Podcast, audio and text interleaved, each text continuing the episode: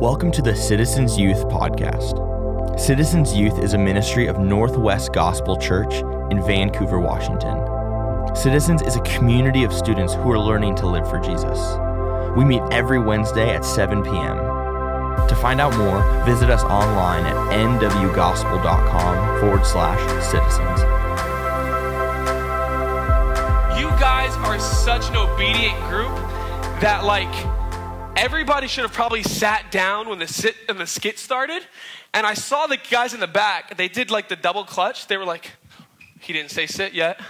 And it was like a giant game of Simon Says. Like none of you could see the skit, but you were like, "He didn't say sit. I'm not sitting." And everybody's like, "Oh, come on." You should have just sat down. But I do commend you for your obedience. Um, tonight is a special night because we are beginning a brand new sermon series, and you guys are never going to guess the name. You will never guess the name of the sermon series that we're about to do. So I'm going to actually invite you to guess it um, because you'll never guess it. It is not the book of Colossians. See, keep guessing. It's not Citizen Sermon Series. What is it? Everybody say, boo, up. Brand new sermon series. We are journeying through the book of Colossians. And before we go on a road trip, before we journey, I need to do a little roll call. All right, so there's about 114,000 people here, so this may take a minute, but here we go. Here we go. I need you to stand up when I call your name. I need you to stand up when I call your name. Here we go. How many people here? How many people here are athletes? If you're an athlete, please stand up. All right. Athletes. Cool, let me see. I'm looking. Let me see it. Wave to me. Wave to me. Flex on me. All right. Respect on the name. All right. Cheerleading is not a sport. I'm just throwing it out there. Just throwing it out. Hey, I'm just keeping it real. Just keeping it real. Here we go. I want you to stand up. Stay standing. I want you to stand up. I want you to stand up if you're an artist. Where are my artists? Stay standing. No, everybody stay standing. Athletes, athletes stand up. Artists stand up. I also want you to stand up if you're in an academic club. So this is like robotics, chess club, Kappa Kappa Chi, um, honor society, math club. All right. Shh. All right, all right. Hey, for those of you wondering, hey, for for Shh. All right, love it. Hey, hey, hey, love it. Listen, listen, listen. For those of you wondering, Kappa Kappa Chi is not a real academic club. Some of you out there that like to sign up for everything, you're like, how did I not know about Kappa Kappa Chi? Um, it doesn't exist, okay? I want you to stand up if you're a musician or a singer. And if you're already standing, just give me a flowery hello. Hello, all Samantha Holmes. I love your rendition of Vivaldi's Four Seasons. It was excellent, okay? Theater. Where are my theater kids at? Everybody give me an extra wave if you're a theater kid. I kind of have this dream that we're going to start a citizens theater club. Anybody want to join me? All right. All right. One more, one more, one more, one more, one more, one more. Any writers? I just need to know if you're a writer. Okay. I like it. Hey, everybody quiet. Look at this. Look at this right here. This, this is the true mark of a writer. All the athletes were like, yeah, right? I'm a cheerleader, right? All the, all the musicians and the singers were like, all the musicians and singers like stood up to bow and they're like, oh wait, not yet, not yet, right? And then I was like, who are the writers? And they're like, do we really have to acknowledge ourselves? There's a reason I don't talk to people in person. That's why I write to them, right? All right, take a seat, take a seat. Here's the thing here. Everyone who just stood up, every single person in the, how many of you did not stand up? Was there anybody who did not stand? Is there a, way? all right, Lila, Brian, Brian, you're an athlete. I've seen you play Ultimate Frisbee, bro. That was impressive, right? For many reasons, for many reasons. But here's the thing every single person who's involved in one of these things, whether you're a musician, whether you're an artist, whether you're, whether you're an athlete, there is a massive assumption. There, there is a, a huge overarching reality that is involved in your craft. And it's so obvious that it goes without saying, but I'm going to say it anyway. whichever way you choose to express yourself, whatever your hobby, whatever your craft, whatever your discipline, there is this overarching assumption that you want to grow. You want to grow.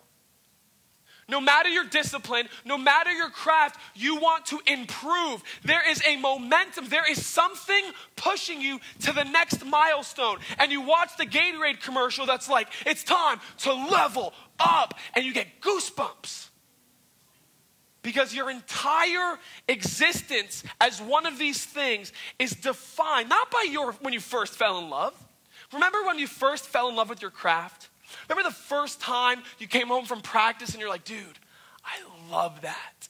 The first time you like said the end in your short story and you were like, oh, right? Like, we all, is that what writers do when you're done?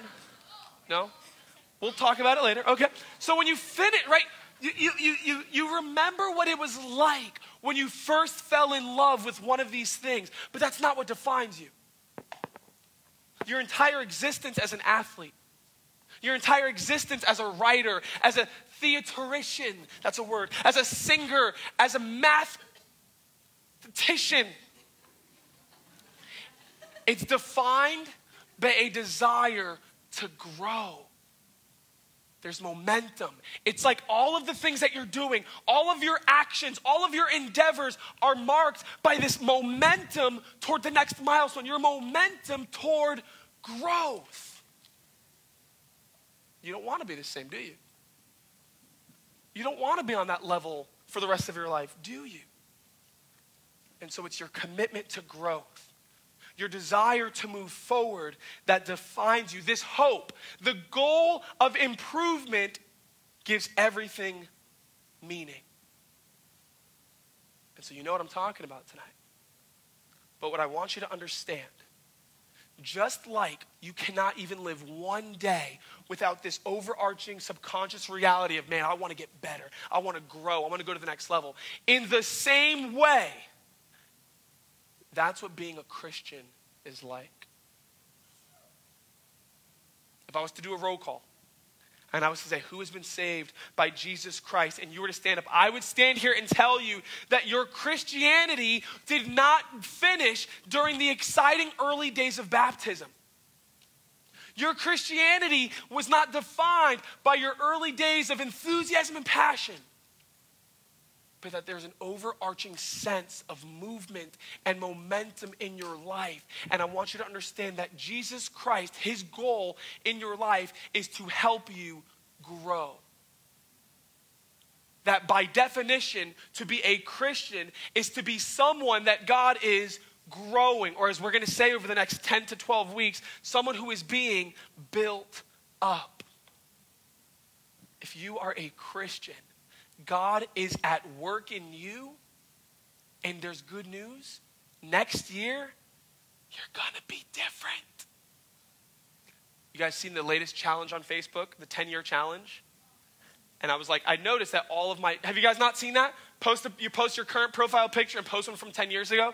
It was kind of sad because all of you were posting pictures of being in diapers. It was just like, like, here's me. My mom was pregnant with me 10 years ago. And I'm like, you're such a baby. Right? And then you know you're old when you post a picture and you haven't even changed. And you're like, oh, oh man, this is bad, right? because you've already passed the age of aging. You're just old. And so the cool thing is, none of you are there yet. Like, I saw Dude, none of you are there yet. You guys are at the stage where, where growth is so normal that you don't have to look 10 years ago. Look at the first day of school picture. You want to do something even crazier? Go outside in this hallway, find your picture on the wall from last summer camp, less than a year ago. And everybody goes, Oh my gosh, look how little you were. Right? Because you're growing. You're moving towards something. Your life is marked by this momentum. And that's what the Christian life is like. God is moving you forward, He is growing you up, He is building you up towards something more mature, towards something more perfect. It's toward the image of His Son, Jesus Christ. And that's what this series is about. We are going to learn how God builds up his church. We are going to learn what it looks like for you to grow up and to mature and to change. And so, if you're an athlete, you get this. If you're a musician and a singer and a theatrician and a mathematician, you get this. You want to grow. Good news in this series, Jesus is growing you. And as we dive into the series, tonight we begin on the ground level. Before we build, we need to understand the foundation. And so I'm going to ask you to open up your Bibles. Oh, Yana, you're not ready, Yana. Yana looks scared. You're not ready, Yana. I want you to open up your Bibles to Colossians chapter 1, and we are going to begin in the very first verse. Are you guys ready? Yana's not ready. Are you ready? Here we go. Colossians chapter 1. Today we're going to handle the first five verses called the foundation. Here we go. Paul, an apostle of Christ Jesus by the will of God, and Timothy, our. Good, I'm just making sure you're following around. Verse 2 To the saints and faithful brothers in Christ at Colossae, grace to you and peace from God our Father we always thank God, the Father of our Lord Jesus Christ, when we pray for you, since we heard of your faith in Christ Jesus and of the love that you had for all the saints because of the hope laid up for you in heaven. Okay, we're going to end right there in heaven, okay? Does it say Ephesians 4? Wow. All right, here we go. Colossians 1. Colossians 1. All right, so um, if I were to say to you, once upon a time, what kind of, what kind of piece of literature is this? Fairy tale, story. If I were to say to you, a long time ago in a galaxy far, far away, Star Wars, sci fi, fantasy epic. If I were to say to you, Dear Johnny, that would be a a letter, right? Okay, cool. This is a letter. And the letter is written by, let's take a look. It's written by Paul. Paul is a man who has been called into service for Jesus Christ. And who is Paul writing to? He is writing to people who live in Colossae. So if you're from Oregon, you're an Oregonian. If you're from Washington, you're a Washingtonian. If you're from America, you're a Americonian, right? And so if you're from Colossae, you're a Colossonian. But in the translation, we're going to lose that last part, so we're just going to call it Colossians, okay? So Paul's writing a letter, and he's writing it to the Colossians, but he's not writing it to all the Colossians. Americonians, quiet, listen to me. He's not writing to all the Colossians. He's writing to a very special group of people in Colossae. And this very special group of people are called saints. And so I have some middle schoolers up here like, oh, snap, that's where that football team's from, dog? Yo, he's writing to that football club? No, no, no, no. Then I have other people, they go, oh, I know what saints are. Those are the super Christians. I know what saints are. Those are the very special people that the Roman Catholics have required them to do things even after they're dead, and then they build a statue of them, right? And so, how many of you are saints? Yeah, none of you are dead yet, right? Except there's a problem. You see, what we've learned to call saints today, which basically are super Christians, that's actually not what the Bible means by saints. You know that? And so I want to invite to the, to the stage this morning, I want to invite a saint, a live saint who is here. And you guys are going to see a real live saint. Are you ready? Do you guys, should I bring her in or are you not ready for this? All right, so listen, be super respectful. Be super respectful. She's a saint and she's all she's a Washingtonian. So I'm going to invite right now to the front Sky Dixon. Woo-hoo!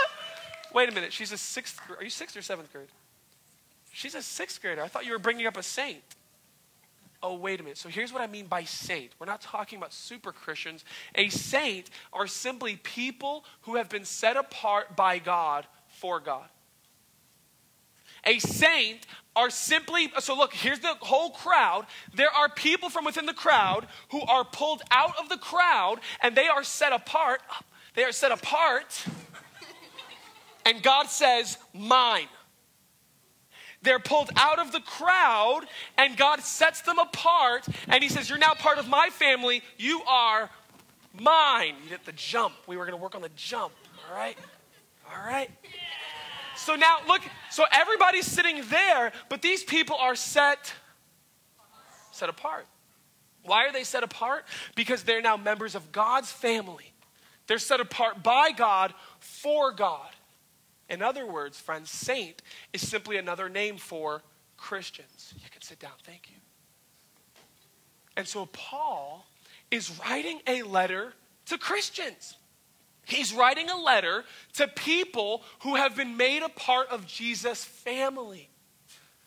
And so Paul, he's, he's writing this letter, and he goes, Oh, you're a saint.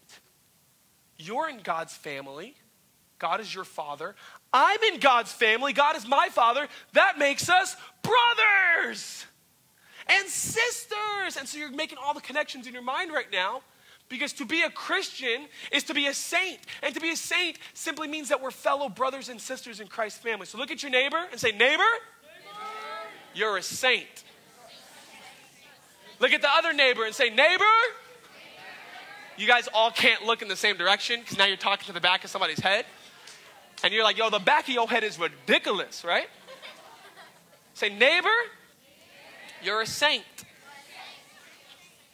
So now, Paul, he's talking to the saints in Colossae, and here's where it gets crazy. Here's where it gets crazy, students. Look up here, look up here. Paul has, um, Paul has this like habit, you know. It's, it's like Paul, it, you can't even call it's like a, almost like a reflex because he can't even help it. it's kind of funny when you see it here, but it's kind of like this, right? I'm going to do something here, and, and I just want you to be very in tune with your body right now and what your body does when I press this button. Are you ready? So, everybody, quiet. I want you to ignore your neighbor. I want you to be within yourself. Three, two, one.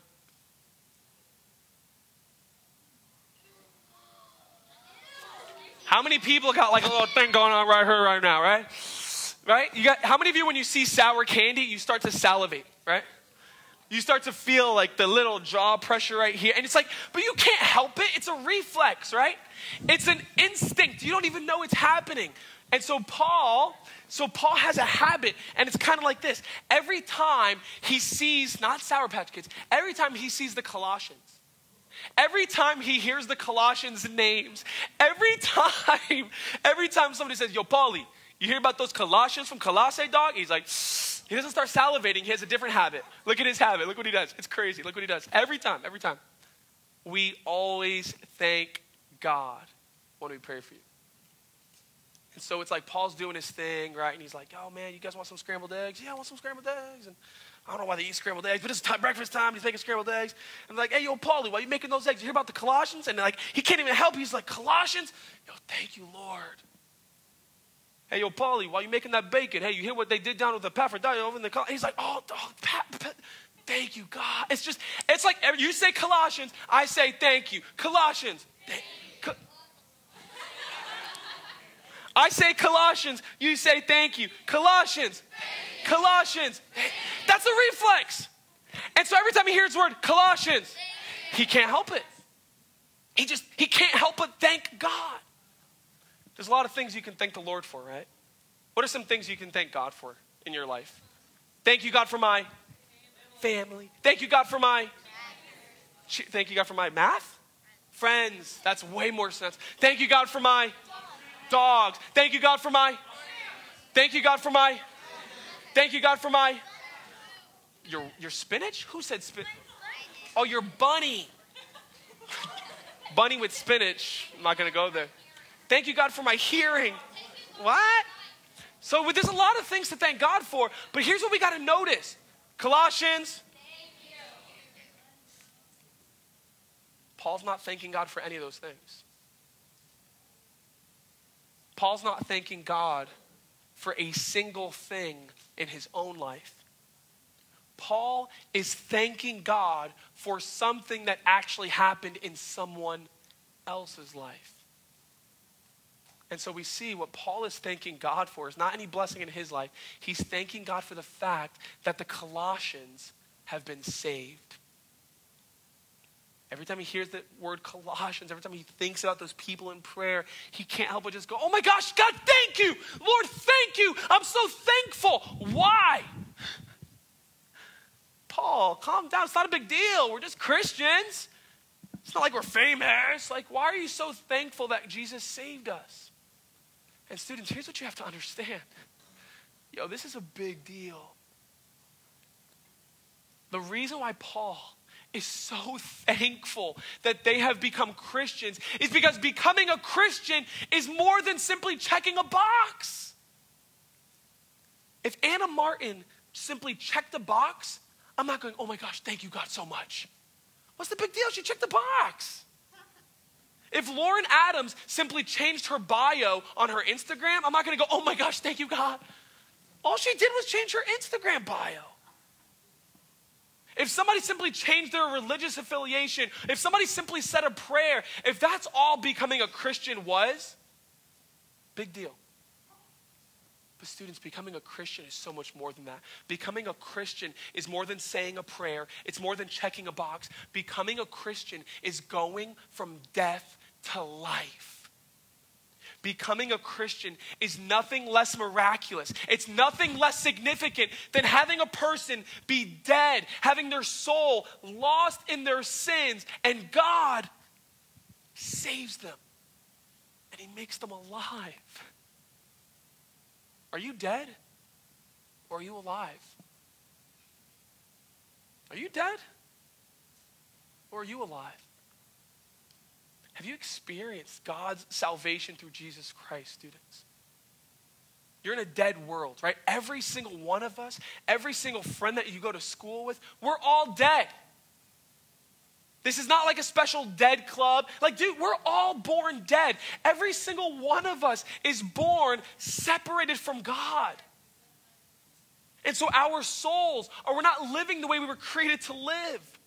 Instead of following God, we follow the king of me. And we do things and we participate in things, and you guys live the lifestyles in certain ways that will be judged by a perfectly righteous God and you're not close to God. You're not naturally born in his family. Just because your mom and dad are Christians doesn't mean you're God's grandson or granddaughter. We are born dead. And you can't make yourself undead. Your friends may want you to think that you can make yourself undead. Culture may want you to think that you can do enough to be I. Even on the inside, you may feel if I can just do enough good things to outweigh the bad things, I'm going to be set. But I have bad news. You're dead. You're dead. But God, God can do what you can't do. And God sent Jesus Christ to connect you back to God so you can be alive. And that is miraculous. When you put your faith in Jesus Christ, He takes your hard, dead heart out. He puts a brand new heart in. He gives you His Spirit. He animates your soul. He brings you into His family. He washes you pure from your sins. He makes you clean. And He says, You're mine. And for the first time, like a person who's waking up going, oh, you breathe and you're alive as a part of God's family. It's a miracle. And when we see the miracle of new life, you know what we do around here? Colossians. We can't help but thank God. Colossians. We can't help it. Colossians. We, of course, we, we have to thank God because only He can make people alive. And so we do this thing around here, right? Like when we do baptisms and we see somebody get in the tank and get out of the tank because they're saying to the whole world, I was dead and now I'm alive. Everybody in the audience, you know what they do? Oh my gosh, he changed his Instagram bio. Oh my gosh, how cute. That little child checked the box. Oh my gosh, look at little Tolly Petty. She just she just said the prayer. You know what we do? Colossians. We're just like we go nuts. Not because you're awesome, not because you did something, but because God made someone who is dead alive. Are you dead? Or are you alive? Have you been saved by Jesus Christ? Have you experienced new life, students? It's the most important question you'll ever ask yourself. Are you dead? Or are you alive? The Colossians are alive. The Colossians have been made new. And Paul is thanking God. You know how Paul knew they were alive? How can we tell that the Colossians were actually alive? How can we tell that the Colossians didn't simply put on the Jesus jersey and start going to church? How can you tell that you're actually alive? How can any of us know if we are actually alive? Well, you see, there's this app that you can answer five questions and it'll tell you you're true spirit animal, and then it'll tell you if you're really connected to the divine. What? It's too complicated. You know how you can know if there's really new life? You know how you can know when you look in the mirror if there's truly new life? You know how you can know when you look at the Colossians if there's truly new life? It's very simple. But you, as a forensic scientist, are going to love this, Liv. You ready? There is, we thank God for new life. I think I made that clear with the jumping, right? But check it out. There's always evidence of new life. We thank God for new life. And we go, Excuse me, oh, Paulie, how do you know they're made new? How do you know there's new life? And he goes, It's obvious. There's always evidence of new life. Every time God makes a dead person alive, we see three pieces of evidence. Every time. Every single time. Every time a dead person goes, Thank you, God. And we're always going to see three pieces of evidence. I'm going to show you those three pieces of evidence really quickly here, okay? And they're right in the text. And Paul sees them, which is why Paul goes nuts. Colossians! Can't help it, right? Thanking the Lord. And so, the first piece of evidence that we see every time a dead person is made to live, we, the first thing we see is faith. Faith in Jesus Christ. Check it out. He says, We always thank God, the Father of our Lord Jesus Christ, when we pray for you, since we heard of your faith in Christ Jesus. Let me explain something to you guys. Every time a dead person comes to life in Christ, it's as if the center of their universe has been radically altered. Every time a dead person comes to life, it's not like they're adding Jesus on the side. They're not like, oh, cool, I'm gonna live my life. Hey, yo, Jesus, you got me if I need you? Can you do the little hula dance on the dashboard and keep me safe? It's not just something you add on it. Every time a dead person comes to life in Christ, it's like there's a new thing on the throne of their heart. There's a new sun at the center of their universe. There's something new that they put all of their trust and their reliance in. It's Jesus. They're putting their faith, they're putting their trust in Jesus. They're saying he's the one that I'm going to look to when I'm not sure what's happening. He's the one that I'm banking my whole life on. He's the one whom I'm going to build the, the building of my life on because he will never let me fall. The word faith has kind of been hijacked in our culture, and I hope you don't mind. I want to take it back, okay? And so I, I don't look, don't look, because you may be scared. You know, it's like, don't look down. I don't want you guys to freak out. Nobody look. Promise me. Say, I promise. I'm going to point out something in the room, and I don't want you to look because I don't want you to lose your cool. I asked the student before the gathering to climb up in the rafters, and he's right above me. Don't look! Don't look! It's scary. Do not look, okay? Don't look. He's up there. Johnny, you okay? Yeah. All right, he's up there, right? And now listen, here's what we're going to do. Here's what we're going to do. I have here a hydro flask. These things are durable. Dinner. And here's what we're going to do. Johnny, yeah, when I say jump, I want you to jump down and I'm going to catch you in this mug. All right? Okay. How many people do that? All right? Now listen, Johnny's gonna jump down from, don't look, I said! Johnny's gonna jump down from the metal pipe up there, and I'm gonna catch him in this cup. Okay? What? Don't make that face. Don't you have faith? What? Why are you guys making that face? You just gotta believe, bro. You just gotta have faith, right? You just got to believe hard enough. And here's the problem with that definition of faith there is nothing trustworthy about this cup. And so a lot of people, they talk about faith like it's wishful thinking. Johnny, if you just close your eyes, man, Johnny, if you just believe hard enough inside of yourself and you just make the jump, bro, it'll work. That's not faith. That's foolishness. Faith is not wishful thinking that something stupid will maybe work if I work hard enough. Faith is not wishful thinking that if I just close my eyes and squeeze hard enough, that something that's totally impossible will maybe work in my favor. When your friends at school look at you and go, Oh, you have faith? Oh, blind faith? You don't believe? No, no. Faith is not believing in something that makes no sense. Faith is the rock solid assurance that what I'm trusting in will catch me. You know what he has faith in, little Johnny? Don't look, Hannah.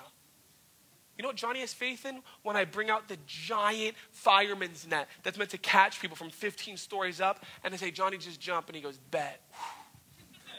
and he's gone. That's faith. Do you have faith in Jesus Christ? Do you believe that Jesus Christ is enough to take you from your dead, far from God's state, and He's enough to actually connect you to the Father? When somebody says, Hey, let's go to God in prayer, and you say, What? I can't go to God. Look how dirty I am. Look how sinful I am. Look how messed up I am. Look how small, how ignorant. Look at all the things I am. And the person says to you, Bro, it's not about you. It's about what Jesus has done for you. Do you believe that Jesus makes up for all those shortcomings because of his perfection? And you say, I believe in that Jesus. That's faith. What do you look to when things go bad? What substances do you turn to when you need a boost? When you feel like the bottom is falling out, what do you run? What do you run to catch all the falling pieces? Is it this? Or is it the only one who is worthy and trustworthy and faithful, the one who has never let anyone down? Every time someone is made from, de- from death to life, we see faith. But we see another piece of evidence. Faith is the first one. Everybody say number one. No, no, I don't want you to say literally number one because I'm going to supply the faith. It's going to be like a call and response. But the irony is that I'm switching the roles. So, like, you're the teacher and I'm the student, providing my intelligence and understanding. Ready? So, say number one. No, no, no. You don't say faith. I, I say faith. And so I just need you to say, so say number one. Say, ready? Faith. Okay? Now, there's a second piece of evidence here. And the second one is love. Everybody say love. You're like, I love this lesson, okay? Look what he says. Since we heard of your faith in Christ Jesus and of the love that you have for all the saints. Now, here's a, an interesting piece of evidence here. Every time, everybody say, every time. Every time somebody goes from death to life, Every time someone is saved by the loving creator of the universe, they cannot help but turn around and then overflow in love for others. Okay? First John, John says this in his book First John. He goes, if somebody comes to me and says, I love God, but I don't see love in their brother, they lie. Right? I just love God. I just hate those people. He's like, oh, you lie. You're a liar. So I got to tell you guys a crazy story. This is like totally sidetracked from my sermon. But on the way here today, um, I got in a crazy bad accident. And so I was crossing 192nd and this 18 wheel Mack truck. Like I just, I wasn't paying attention. I was on my phone. And the, and the, the thing, instead of doing the walking man, it did the hand. And for a second I thought it was this kind of hand doing this. And so I step out and I got hit by an 18 wheel Mack truck. Boom, dude. And it broke my phone. I was so bummed, man. And so I, uh, and I got like a scrape on my knee, and I was just like, oh, silly Mack truck. And I got up and I, and I came here today. And so, um, you lie. Who said that? and you're like, where's the evidence of what you just said? And I go, I scraped my knee. I don't see evidence of what you claim have happened to have happened. right? What'd you say? Did you say Hebrew? Oh, English. I was doing in the Hebrew. The translation was rough, right? The lights are too bright. I can't hear you. And so, in the same way, in the same way, John says, when, somebody comes and they go, Oh, yeah, I got saved by the loving creator of the universe and I experienced all of his love. Yeah. And they go, Where's the evidence? And you go, I hate my brother. You lie. you see, students, when God saves us, it's more than simply, hey, you, you're good, go free. No, God comes to us in love and he brings us into his family and he expresses to us a merciful, gracious, unconditional love like a father. And when you experience that, it's like your soul shifts. It's like your soul says, Who am I to ever hate anyone? Who am I to hold something against someone else when God has forgiven me of my sins? You've sinned against me. It's okay, Lily. I love you. Right? I'm not talking. Okay, hope. It was it was a it was a hypothetical. You know what I mean? There's a reason around here. There's a reason why around here we're very high on reconciliation. Now, I got to tell you, I told you this last week. I can't promise you that if you come to Citizens Youth that you'll never be at odds with another person. I cannot promise you that you will never have conflict with another human being. You know why you will? I can almost guarantee the opposite. You know why you will have conflict with another human being in this room? Because James says we all sin in various ways. We all sin, each following his own desire. And sometimes when Sammy's following her sin, and Keaton's following her sin, and Ethan's following his sin, sometimes I get caught in the crossfire. And sometimes I get offended. And sometimes I just want to punch something. And sometimes people got to catch hands, it feels like up in here. But then I realize oh, wait, what has God forgiven me of? And so I can't promise you that you'll never be at odds with somebody, but I can promise you that a quick reconciliation, that genuine reconciliation is possible because the God who saved you actually put his spirit inside of you. And guess who God is? He is love. And so we see every person who has been saved by this God and filled with his spirit is marked by love. And so say number one, faith. Say number two, love. And we see another piece of evidence here, our third and final piece of evidence. What was your name again? She, Dude, I've never had a student be so offended that I didn't get their name right, that they dipped. She's got, she, she's got, and she didn't even walk, for, she must have crawled like under the seats. Wow. All right. Sorry, Hope. But this was your name tag, and I stole it from my illustration. The third and final piece of evidence is hope, not the person, the spiritual gift. Here we go. Because of the hope laid up for you in heaven. When you become a Christian, when you experience the miraculous, supernatural, death to life transition, something happens in your heart and mind you begin to have this realization that you are no longer living for the here and now.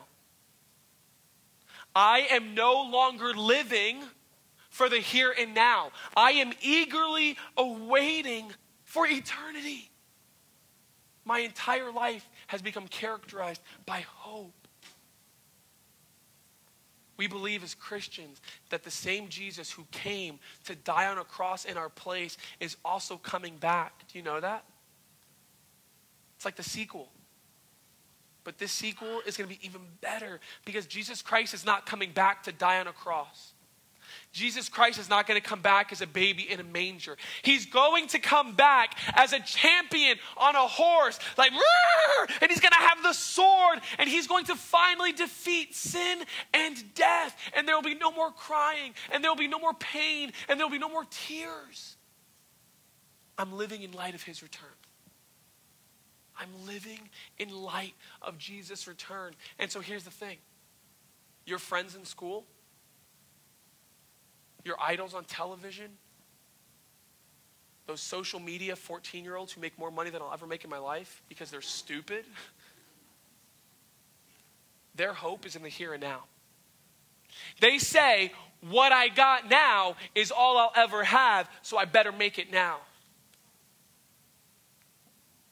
What I got now is all I'll ever have, so I better make the most of it now. But Christians are different one of the most common questions that real Christians are asked. Do you want to tell you what it is? One of the most common questions that Christians are asked by non Christians why would you do that? Have you ever been asked that?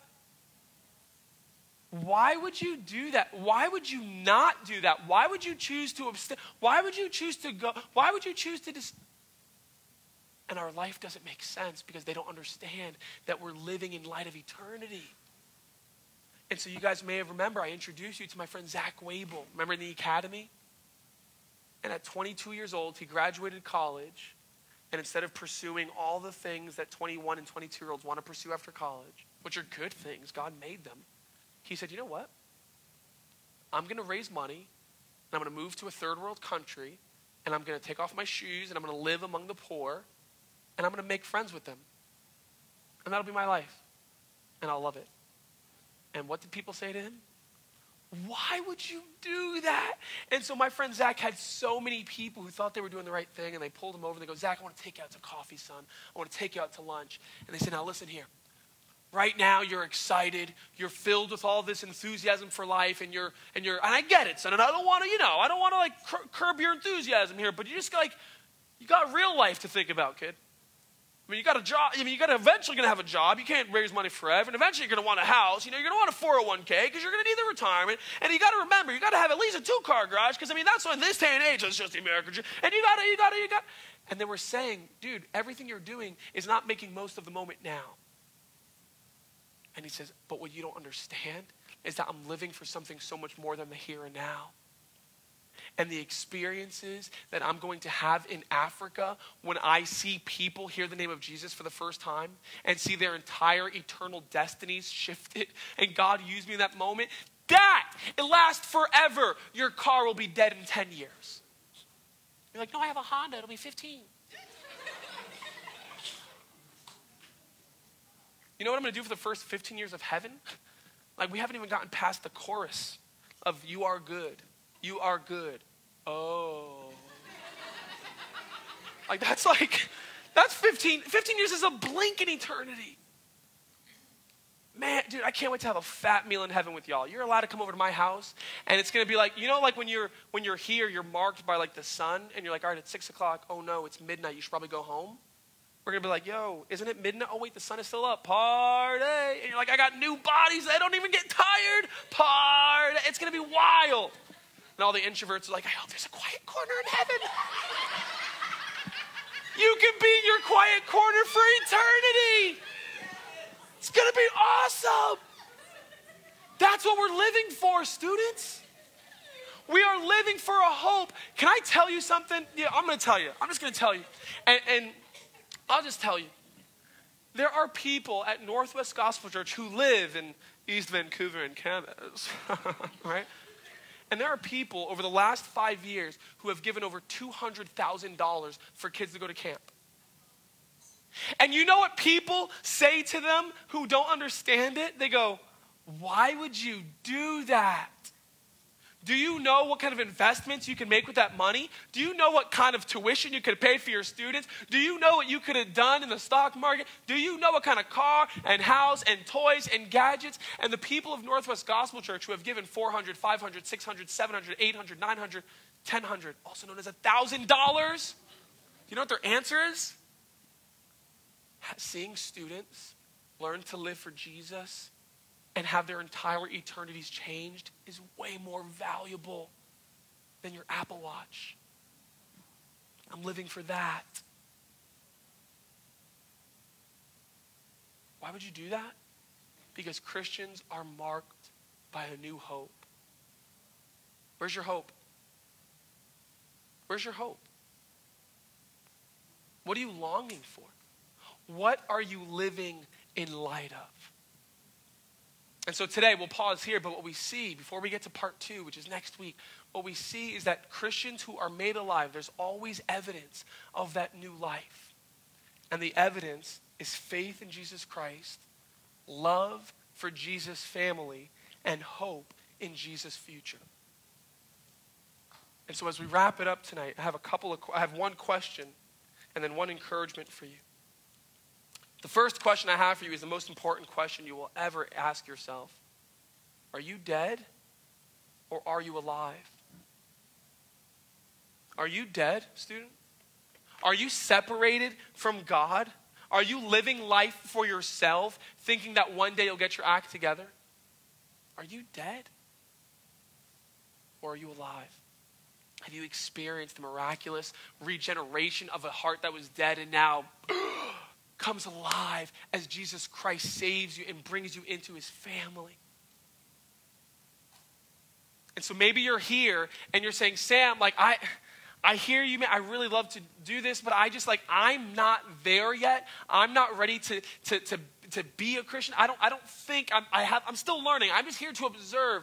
And what I want to tell you is this that's okay. You're in the right spot. This is not a Christian club. We don't check your Christian ID at the door and say, only Christians allowed in the Christian country club. We say we want to be a place where students at this most pivotal time in their life are trying to figure out who Jesus is. We say, come here. Come to camp. Come kick it with us. You're allowed to be here so you can come close enough to us to hear our message. But the last thing you want to do, if that's you, is try to fake this. Because then what's your goal? I just want to belong. Dude, be you. Be yourself. Be honest. Ask questions. It's okay. But maybe you're here and you're saying, Sam, I, I think I'm alive, but I'm going to be honest with you. I don't see a lot of evidence in my life. Sam, I've gone to church, I've said the prayers, I've even been baptized, and I just, I just don't see a lot of evidence right now in my life. And that's why Peter says, he goes, examine yourselves. Make sure, confirm to yourself that Jesus has saved you by adding daily one to another the evidence here. Seek the fruit of the Holy Spirit. Ask the Lord to build you up, to build you up and to help you grow. Add to your faith love and add to your love hope in increasing measure. Because as you do this, student, all that's going to do, it's going to make you that much more, more sure wow, Jesus really has saved me because I see the evidence of his spirit in my life. So, the first response that I'm asking you today is Are you dead or alive? And this is the second thing I want you to do. Band, you can come up here. Is the second thing I want you to do. And we're gonna, the band's going to play just as an instrumental for a moment. I'm going to give you 60 seconds, and you're going to write something down for me in your notes. And then you're going to go and hole punch them in the back and buy a notebook so you can be cool.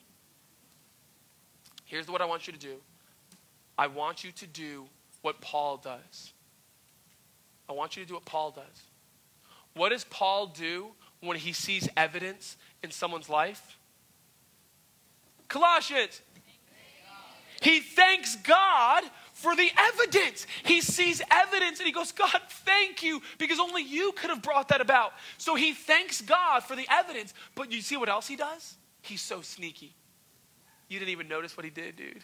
He's such a savage. Not only did he thank God for it, he's telling them that he's thanking God for it, which means he's encouraging them. By telling them how he thanks God, he's encouraging them. Hey, Danae, I see this in you. You can rejoice. God has made you alive.